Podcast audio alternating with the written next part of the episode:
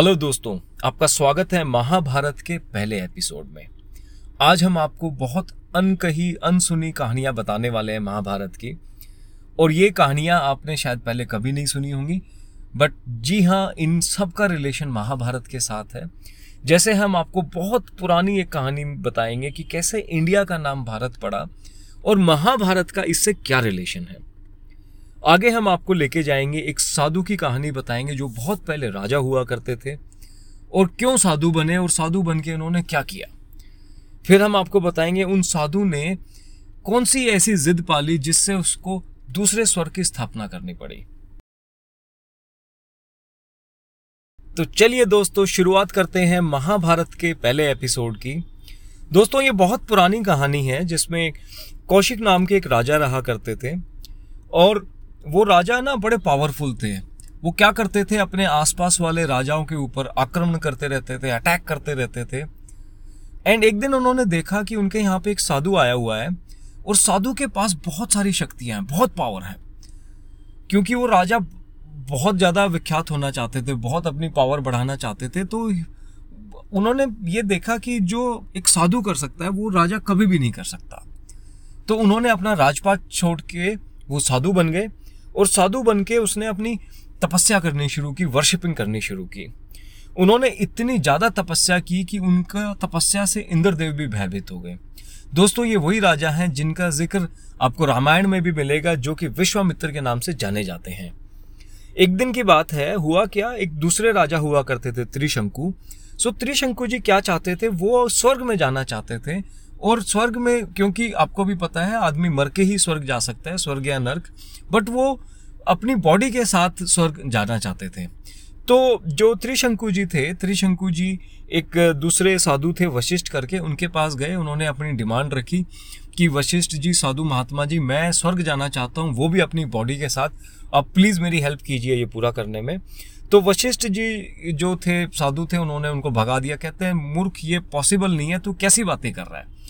फिर जो त्रिशंकु जी थे, वो वशिष्ठ के बेटों के पास गए। उनको वहाँ से भी तिरस्कार मिला, वहाँ से भी रिजेक्शन मिला और फाइनली जब उनकी कुछ समझ में नहीं आया तो वो विश्वामित्र के पास आए। अब विश्वामित्र के पास आके वो कहते हैं, विश्वामित्र जी प्लीज़ मेरी हेल्प कीजिए, मेरे को स्वर्ग जाना है, वो भी बॉडी के साथ, मैं देखना चाहता हूँ वहाँ क्या होता है। एंड फाइनली विश्वामित्र ने एग्री कर लिया एंड विश्वामित्र जी ने उनको स्वर्ग में भेज दिया। जैसे ही त्रिशंकु अपनी बॉडी के साथ स्वर्ग में पहुँचे तो जो इंद्रदेव थे, वो बहुत ही गुस्सा हो गए। इंद्रदेव बहुत गुस्सा हो गए, वो कहते हैं, यार, ये पॉसिबल ही नहीं है, ये बंदा आ कैसे गया यहाँ पे? एंड उन्होंने त्रिशंकु को स्वर्ग से बाहर निकाल दिया। जब उन्होंने स्वर्ग से बाहर निकाला तो त्रिशंकु जी अपने सर के बल नीचे गिर रहे थे धरती की तरफ़। इतने में विश्वामित्र जी ने उनको देखा। विश्वामित्र जी ने त्रिशंकु जी को गिरने से बचाया और फिर क्योंकि उनकी समझ में आ गया था कि इस स्वर्ग में त्रिशंकु जी को जगह नहीं मिलेगी तो उन्होंने त्रिशंकु के लिए एक नए स्वर्ग की स्थापना की, और वो नए स्वर्ग की स्थापना उन्होंने सप्तऋषि तारामंडल के यहाँ पे की। आप आज भी आसमान में रात को जो खुला आसमान होता है, उसमें सप्त ऋषि तारामंडल देख सकते हैं। तो दोस्तों, क्या होता है, क्योंकि विश्वामित्र जी के पास इतनी पावर थी, उनसे इंद्रदेव भी भयभीत हो गए थे, बाकी देवता को भी भय लग रहा था कि ये इतनी तपस्या कर रहे हैं, इनके पास इतनी शक्तियाँ आ गई हैं, इनके पास इतनी पावर आ गई है तो कहीं ना कहीं ये नुकसान कर सकते हैं हमारा।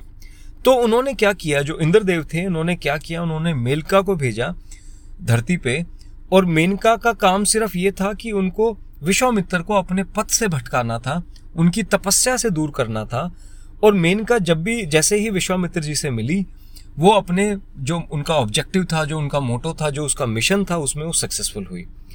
विश्वामित्र अपने रास्ते से भटक गए। उन्होंने मेनका जी के साथ शादी की। शादी होने के बाद गंधर्व विवाह किया उन्होंने जंगल में। उसके बाद उनको एक बेटी हुई। और जब वो अपना जीवन व्यतीत कर रहे थे मेनका के साथ विश्वामित्र जी तो क्या हुआ? इंद्रदेव को दिख गया कि अब विश्वामित्र अच्छे तरीके से डाइवर्ट हो चुके हैं अपने ट्रैक से। तो उन्होंने मेनका को, इंद्रदेव ने मेनका को वापस बुला लिया स्वर्ग में। जब मेनका जाने लगी बेसिकली तो जब विश्वामित्र को ये सारी कहानी पता लगी तो उनका बिल्कुल दिल टूट गया। तो उन्होंने मेनका को भी वहीं छोड़ दिया और अपनी जो एक बेटी उनको हुई थी मेनका से, उस बेटी को भी उन्होंने वहाँ छोड़ दिया। मालिनी नदी के किनारे बेटी को छोड़ के वो अपना जंगल में चले गए। अब होता क्या है, मेनका अपने स्वर्ग चलेगी वापस इंद्रदेव के पास। और विश्वामित्र अपना जंगल चले गए। वो जो छोटी लड़की थी, वो वहीं पे रह गई, नदी के किनारे, मालनी नदी के किनारे।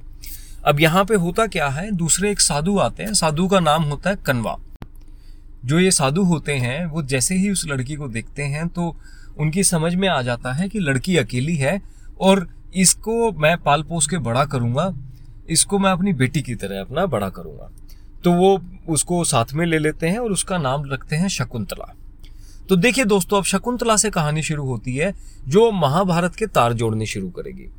अब होता क्या है, जब शकुंतला बड़ी हो रही थी तो वो जंगल में ही रहती थी, और जंगल में वो साधु के आश्रम में रह रही थी, वहीं वो बड़ी हो रही थी धीरे धीरे तो एक दिन क्या होता है, एक दूसरे राजा होते हैं दुष्यंत।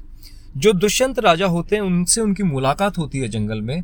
जो ये दुष्यंत राजा होते हैं, ये एक्चुअल में आ, हमारे बहुत पहले जहाँ से महाभारत शुरू हुई थी हस्तिनापुर से ये हस्तिनापुर के राजा होते हैं दुष्यंत। तो दुष्यंत क्या करते हैं वहाँ जंगल में आए हुए होते हैं जहाँ पे शकुंतला जी रहती हैं और वहाँ पे वो शिकार कर रहे होते हैं तो वहाँ उनको शकुंतला से मुलाकात होती है।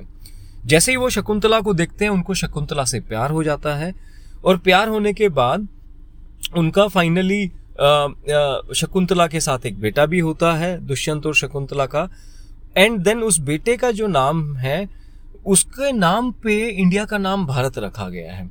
उसकी कहानी बेसिकली कैसे है? बेसिकली भारत के पाँच पुत्र होते हैं। उन पाँच पुत्रों में से जब भारत को लगता है कि यार किसको राजा बनाना चाहिए finally he could not figure out कि इनमें से कोई राजा बन भी सकता है। किसी भी बेटे की काबिलियत ही नहीं थी राजा बनने की।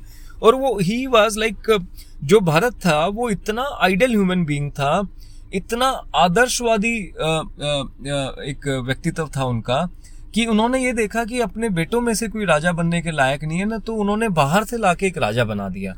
तो उनकी इतनी सारी खूबियाँ थी जिसके हिसाब से, जिसको देखते हुए इस पूरे भारतवर्ष का नाम, इस पूरी कंट्री का नाम भारत रखा गया। एंड इतने सालों के बाद भी आज हम मतलब कि दोस्तों कितनी पुरानी बात, हम विश्वामित्र जी की बात कर रहे हैं जिसका ज़िक्र रामायण में होता था। तब से लेके इस हिंदुस्तान का नाम भारत है और हम यहीं पे रह रहे हैं। एंड दोस्तों, क्या होता है? उसकी पंद्रह जनरेशन के बाद, यानी कि जब भारत की जो फैमिली थी, भारत की पंद्रह जनरेशन नीचे, इसी फैमिली के अंदर बेसिकली दुष्यंत से जो बेटा हुआ, उनका नाम भारत था, दुष्यंत और शकुंतला से।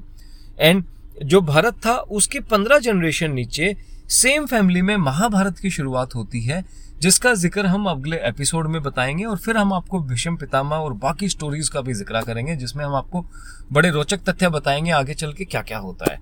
तो दोस्तों आ, हमारे साथ बने रहिए। Thank you very much